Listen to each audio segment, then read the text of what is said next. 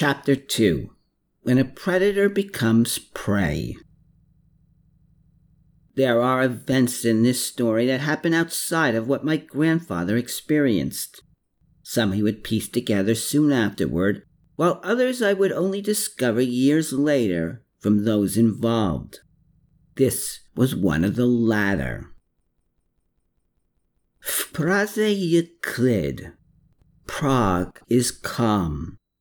This was something the authorities often declared during the occupation of the city to create a sense of normalcy. On this night it was true.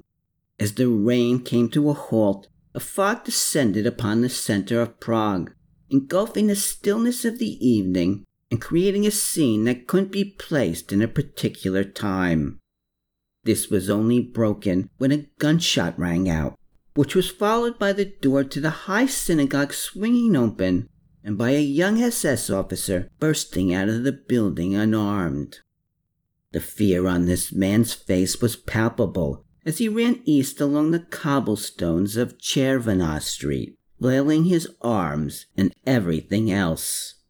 He hadn't taken more than a handful of steps down the narrow road when he began hearing something the sound of footsteps they were heavy and methodic and getting louder, and this caused him to run faster.